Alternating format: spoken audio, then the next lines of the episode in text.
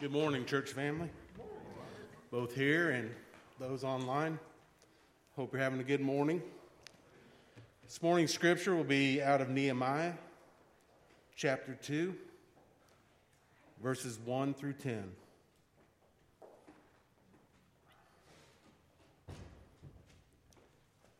In the month of Nisan, in the 20th year of King Artaxerxes, when wine was before him, I took up the wine and gave it to the king. Now I had not been sad in his presence. And the king said to me, Why is your face sad, seeing you are not sick? This is nothing but sadness of the heart. Then I was very much afraid, and I said to the king, Let the king live forever. Why should not my face be sad? When the city, the place of my father's graves, lies in ruins, and its gates have been destroyed by fire. Then the king said to me, What are you requesting? So I prayed to the God of heaven, and I said to the king, If it pleases the king, and if your servant has found favor in your sight, that you send me to Judah, to the city of my father's graves, that I may rebuild it. And the king said to me, the queen sitting beside him, How long will you be gone? And when will you return? So it pleased the king to send me when I had given him a time. And I said to the king, If it pleases the king, let letters be given me to the governors of province beyond the river that they may let me pass through until I come to Judah. And a letter to Asaph, the keeper of the king's force, that he may give me timber to make beams for the gates of the fortress of the temple, and for the wall of the city, and for the house that I shall occupy. And the king granted me what I asked, for the good hand of God was upon me. Then I came to the governors of the province beyond the river and gave them the king's letters. Now the king had sent with me officers of the army and horsemen. But when Sanballat the Horonite and the Tobiah the Ammonite servant heard this, it displeased them greatly that someone had come to seek the welfare of the people of Israel. Let us pray. Dear God, we want to thank you for the day that you've made. Lord, we want to thank you for the opportunity to come here to this, your house, to sing to you, to hear your word read, and in just a bit, to hear your word preached. And God, may your word not fall on deaf ears or hard hearts. And if they are deaf and hard, Holy Spirit, please open them and allow them to hear and allow their hearts to be changed. Dear God, may we learn from Nehemiah that when we have great concern on our heart and we feel stress in our lives, that we seek you for guidance.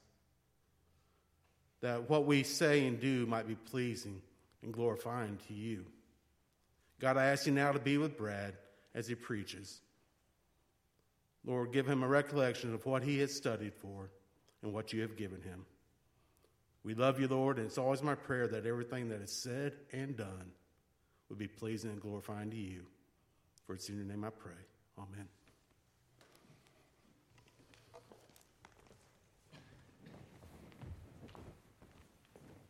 Thank you, Mark. Last week, as we started the book of Nehemiah, talked about the fact that Nehemiah is a man of faith. He's a man of faith because he's living in exile. Israel, Jerusalem, had been destroyed now for over 100 years. They, the kingship of David had fallen. The place had been in disrepair for, like I said, at least 125 years, but he is still looking for the welfare of his people. He's still longing for Jerusalem to be rebuilt. He still wishes that the temple of God was there, that he might be glorified through it and through his people. He was anxious over Jerusalem. And I want you to think about this this morning because Nehemiah had almost certainly never been to Jerusalem. He had almost certainly never seen it. In the first chapter, it says in the months of Chislev, he was in another city. It was not Jerusalem. And in fact, Jerusalem had become a, such a nothing place. It was not even the capital of the region anymore, as the kings of Persia have changed the importance in the capital cities of the entire region. So when Nehemiah asks here to go and rebuild the town of Jerusalem or the city, there it's a desolate place. He's asking to rebuild a city that almost doesn't exist. As the Lord had prophesied through his servants, it was a place where once there were vineyards, but now it was brambles. Once there were uh, dwellings for people, and now goats lived in them. The place was in terrible shape. The Bible says here that Nehemiah was serving the king, and it says here in the month of Nisan. Now, in the first chapter, it says that uh, it opens in the month of Chislev. So, what is occurring here in chapter 2 is at least four months later than what we read about in chapter 1. At least four months, but we don't know what year it was in chapter 1. It could have been a year, two years later. We don't know exactly. But Nehemiah, over all this time, had still hoped and longed in his heart that the fierce anger of the Lord would be turned away from Jerusalem. And like I said, he's a man of faith. Last week he prayed. He confessed his sin. He confessed the sin of his forefathers, and he knew that if they would confess their sin and turn back to him, that God would once again, even though he had scattered them to the ends of the earth, and even though they had been gone for a hundred years, God in his grace would bring them back. He believed that. And the fact that it had not happened made him very sad because what that meant was he and his people had still not repented of the sin which they had done. And so here he is in the month of Nisan in the 20th year of King Artaxerxes, and he is serving the king his food. Now we know that Nehemiah is the cupbearer of the king, which is almost certainly means he was the king's food taster. He was the one who made sure that nobody poisoned King Artaxerxes. It was a very important position.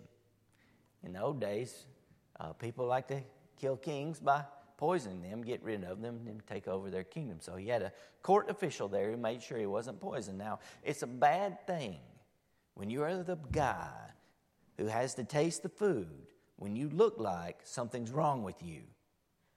That's bad. If the guy who's testing your food looks like he's kind of upset, you might want to talk to him about it.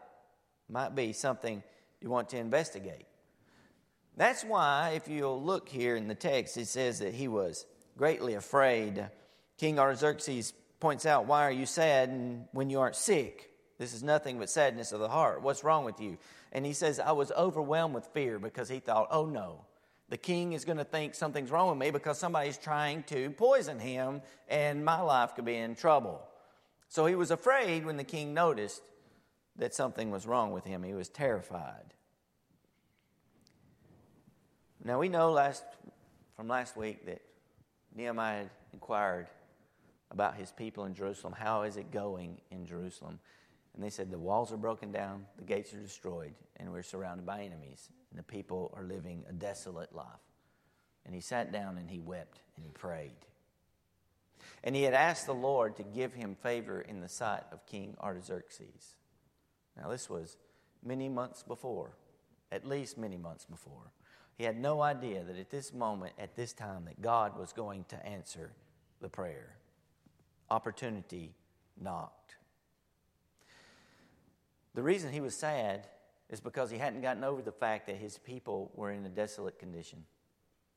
He had carried this grief with him for at least four months, so much so that he showed it before the king. The king could read it on his face. And this is what true repentance and sorrow looks like. In our day and age, in our culture, we hardly know anything different. And but what I mean is, we hardly know anything different than we're supposed to be happy all the time. We're supposed to be, and when we're not happy, then we have all of these options available to make us happy and to distract us. We are in a constant mode of complete distraction. If sadness or sorrow pops up in our heart, or a moment of loneliness, or a moment where we feel disconnected, we just go to our phone and we look at Twitter, or we look at Instagram, we look at Facebook. We distract ourselves from sadness and sorrow and things that are problematic. Nehemiah has been sad for at least four months. He, he went without eating and without sorrow. He embraced this sadness, he could not shake it. And because of that, I want you to know what we're reading here about Nehemiah is normal. This is what repentance and mourning over sin and sorrow looks like. This is what grief looks like. It doesn't just go away, it's there. He couldn't hide it, it was all over his face. He was mourning over his sin, and not only his sin, but the sin of all of his people that had caused them to be scattered and had caused the temple in Jerusalem, where the one true God had put his name, to be destroyed. And so the king looks at him and says, What's wrong with you? That's the bottom line. What's wrong with you?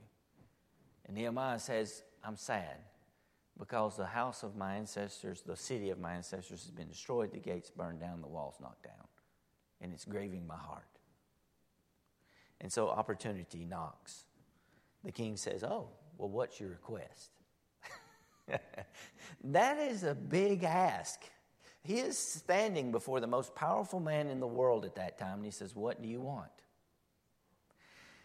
And what I want you to notice is he says, verse 4, the king says, What is your request? So I prayed to the God of heaven. This is the second time that we have seen Nehemiah pray to the God of heaven. Nehemiah was not only a man of faith, he's also a man of prayer. And so when he was put in that immediate spot where the king says, What do you want? the first thing he says is, He goes to God.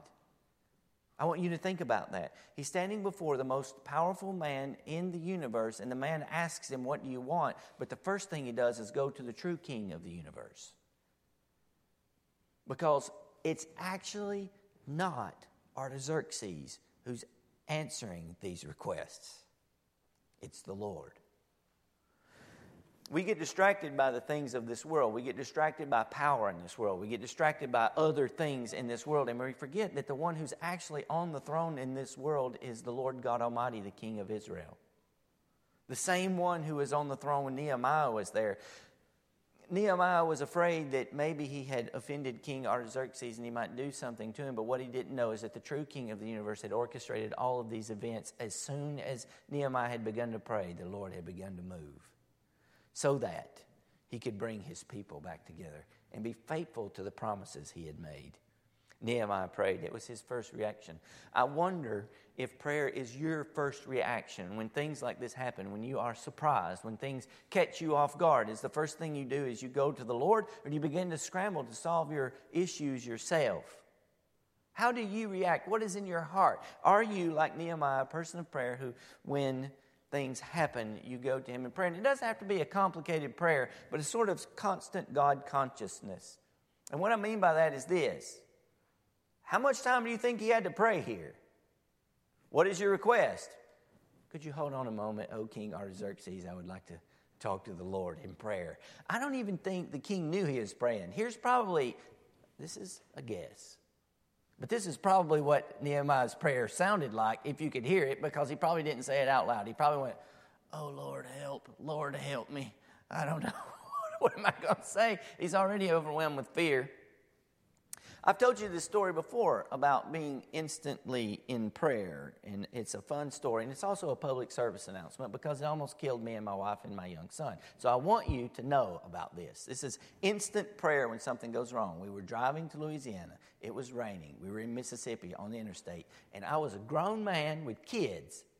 Well, one, Ethan, he was in a car seat by me, and I did not know that you should not drive in the rain with your cruise control on. Did you know that? Don't do it. And I'll tell you why. Because it's automatic gas to your car, see? And if your wheels break loose in the rain and you've got cruise control on, you will start spinning on the interstate at 75 miles an hour. It was a really weird scenario. I won't forget it. The Lord taught me something out of it. and also, uh, stark terror sort of burns into your brain so that you never forget it. But my cell phone was set, and when it rang, it sounded like a rooster crowing. I have no idea why, but this is it. So we're driving down Mississippi, it's raining. All of a sudden, my back end gets a little squirrely, and then we start doing 360s in the interstate. And my phone is ringing, and it's going, But in that moment, my wife and I became very close and pious to the Lord. And here is what my prayer sounded like Oh, Jesus, Jesus, Jesus. That's what we said. I did not ask him to take the wheel, but I did cry out to him as much as I could. I had no idea what was happening. My wife's prayer life was much the same. We had not prayed like that together before or since. We were in earnest and we meant it. And the Lord somehow delivered us from this tailspin, and we pulled over on the side of the road of the interstate and stood there in Mississippi and had no idea what to do because I did not know why my car did that. I say all that to say when the world shocks you, when something happens like this, or you're driving down the road, whatever's going on in your life, I hope that your first impulse is to cry out to the Lord who hears you. Like I said, uh, you, you read in the scriptures, one of my most interesting passages. Remember when the, Jesus had taught all day long on the Sea of Galilee and he tells the guys to go on over and they get in the boat and they're rowing across? and it's hard and the wind's blowing and it's raining and, and they look out there and they see someone walking on the water and they're terrified. Of course they are. And they figure out it's Jesus because he hollers at them and says, Don't be scared, it's me. And Peter says, Lord, if it's you, let me come walk to you on the water. And Jesus says, Come on. So he gets out of the boat and he's walking. And then he gets scared, of course, because one, he's walking on water, and two, it's stormy, and it must have been scary. And he starts to sink. And what is his first reaction? Lord, help. That's what he said. Lord, help. And I remember it, right there, look it up in Mark. When he cries out, Lord, help, it says, and immediately Jesus stretched out his hand and grabbed him. Immediately. No waste of time. The moment Peter said, Lord, help, Jesus snatched him. That's how the Lord waits on our prayers. And that's how he responds. He's not delaying, he's not waiting, he is working immediately. Nehemiah is a man of prayer. An opportunity knocks, and he goes to the Lord in prayer. Lord, help. King says, What should I do? for you.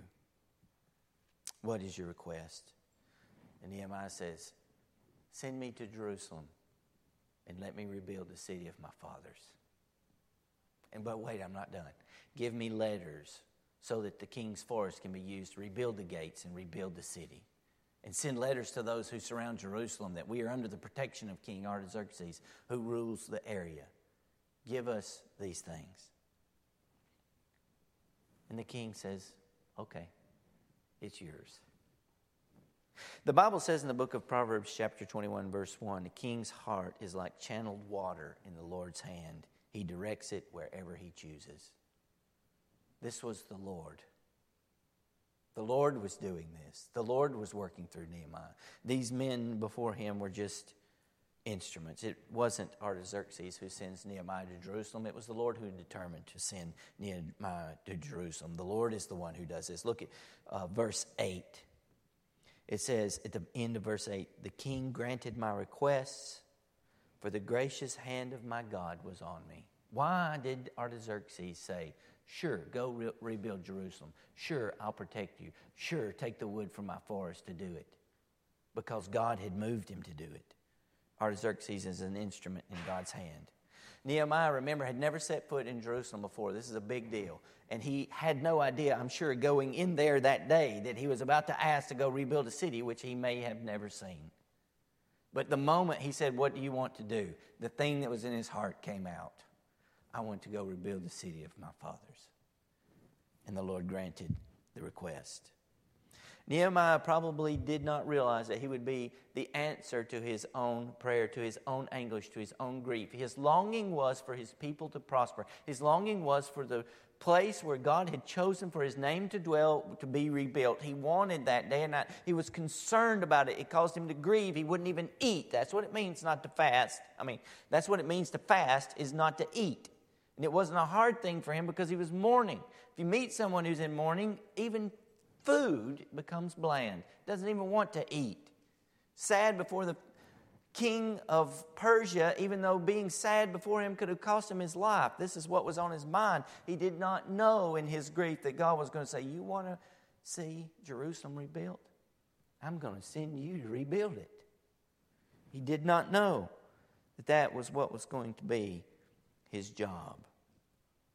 God used him to do that job.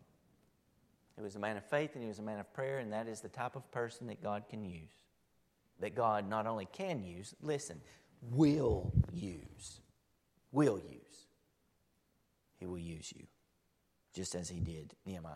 The Bible is full of people who are always surprised or bewildered when God chooses them for service, even though they wish to be a servant to God. Moses was surprised. Was he not? He sees a burning bush that's not consumed. He thinks that's weird because it is. I've never seen a burning bush that burns and is not consumed. So he walks over to investigate this anomaly. He's been wandering in the desert with sheep for 40 years and he thinks, I'm going to go see this thing. It's literally what Genesis says. And he walks over, and God speaks to him out of the bush, says, Take your shoes off, you're on holy ground. Now, this is where it gets wild. And God says, Moses, I'm going to send you into Egypt, and you are going to be the one to be the deliverer for my people. I know it's in your heart. You were so upset when you saw them in Egypt that you became so angry at their taskmasters that you rose up and murdered one of them when they were beating your people. Now, because of your concern, I'm choosing you, Moses. Go to Egypt and go right into Pharaoh's court and tell him to let my people go, and they are going to go out. So go on. Get after it, buddy. Stick your hand in your cloak. Look here, leprous. Stick it back in there. There's no leprosy. Throw your stick on the ground. Now it's a snake. Pick it up. It's a stick. It's going to be amazing. And what does he say? I can't do it. I can't do it. I don't speak well in front of crowds. I get a little nervous. I stutter.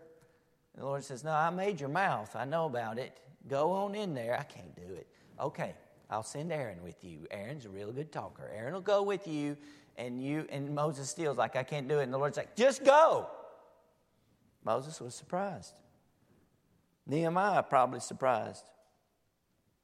Jeremiah, you think he knew when he was a boy that he was going to be the one who spoke God's word to the nations? That he had been formed in God's in the womb of his mother for that very purpose? Jeremiah didn't know that when he was a child. Gideon, think about Gideon. Gideon was just minding his own business out there in secret, right? Threshing the grain so that the enemies of Israel wouldn't find it and steal it. And the angel of the Lord appears to him, says, Hey, Gideon, I am going to use you to deliver your people from this oppression. Gideon says, I'm a little I'm just a dude in a small house. I'm not the guy for the job. But if you really want me to do it, I'm going to throw this fleece out. And if it's wet and the ground's dry, then I'll know you want me to do it. And so he does that. Throws out the fleece, it's wet, the ground's dry. And of course, he's satisfied, right? No, he's like, well, there could have been a fluke. So let's do this. Let's throw the fleece back out again. And if it's dry and the ground's wet, then I'll know you really want me to go? Throws out the fleece, and it's like that. And I, I mean, he's probably looking at the next day like, I guess I'm going to have to go, like, make war and stuff. This is how God works in people's lives. They have no idea what He's going to do with them. You don't know what the Lord's going to do with you. Your life's not over. I don't have a clue what God can do with you. I don't know what He is doing with you. But I know that if you are a person of faith, and I know that if you are before the Lord in prayer, He will use you and He will sculpt you and change you to do things that you never imagined. Our stories are not any different from Nehemiah's and the rest. You think just because it's so convenient that their stories are finished, right? They're written down. You're like, why would Nehemiah be scared? Why is Moses going to be scared? It's going to work out fine. It's going to be fine. I've read it before. What's he worried about? And then you go outside and try to live your life and see how you do. Man, I don't even want to know. Like when, if there's like a volume in heaven that contains everybody's lives, and you can just look it up, like a Google search, and read people's uh, biographies like the Lord wrote it down. I don't know. It's going to be wild what the Lord has done through you and for you. And you'll read about the times you're faithless and just laugh and be like, what was I thinking? Our stories are not so different from Nehemiah, and the Lord is doing work in this world through his people, and you are invited to join him and make a difference in the world. His eyes are searching constantly for those who fear his word and will do his will and make a difference in the lives of people. Don't think that you have to be a person who changes the whole world. That'd be nice. We don't know what the effects of our lives will be, of course, from generation to generation. But aren't isn't everyone lovely? Isn't everyone beautiful? Made in the image of God? All of them important? To make a difference in one life. Steer one heart towards eternity. One heart towards Christ. One person who's grieving without hope to find hope in the only one who is hope. Guide one person to see that the love of God in Christ Jesus is real and their life be changed. That's a big deal. Love people well so that they know at least one person loves them. There are people in this town, I'm not even saying in this world. There's probably someone within 10 blocks of this church who's never been loved truly by anyone. You can ask my wife after the service. You can ask Dr. Sims what they see at school. There are people in this town, children, no one's ever loved them. They've never felt affection or love. What are they worth? What are they worth? You don't have to set your sights so high to rebuild the whole city of Jerusalem. You could love this city well and the people you come into contact with well, and the Lord will use it. We read it at weddings a lot in 1 Corinthians chapter 13, right? The greatest of these is love. Isn't that what the Bible says? Of these three remain faith, hope, and love, but the greatest of these is love. So Nehemiah gets written down that he helped rebuild Jerusalem. What will your story be? Could it be that you loved others well? That would be the greatest, wouldn't it?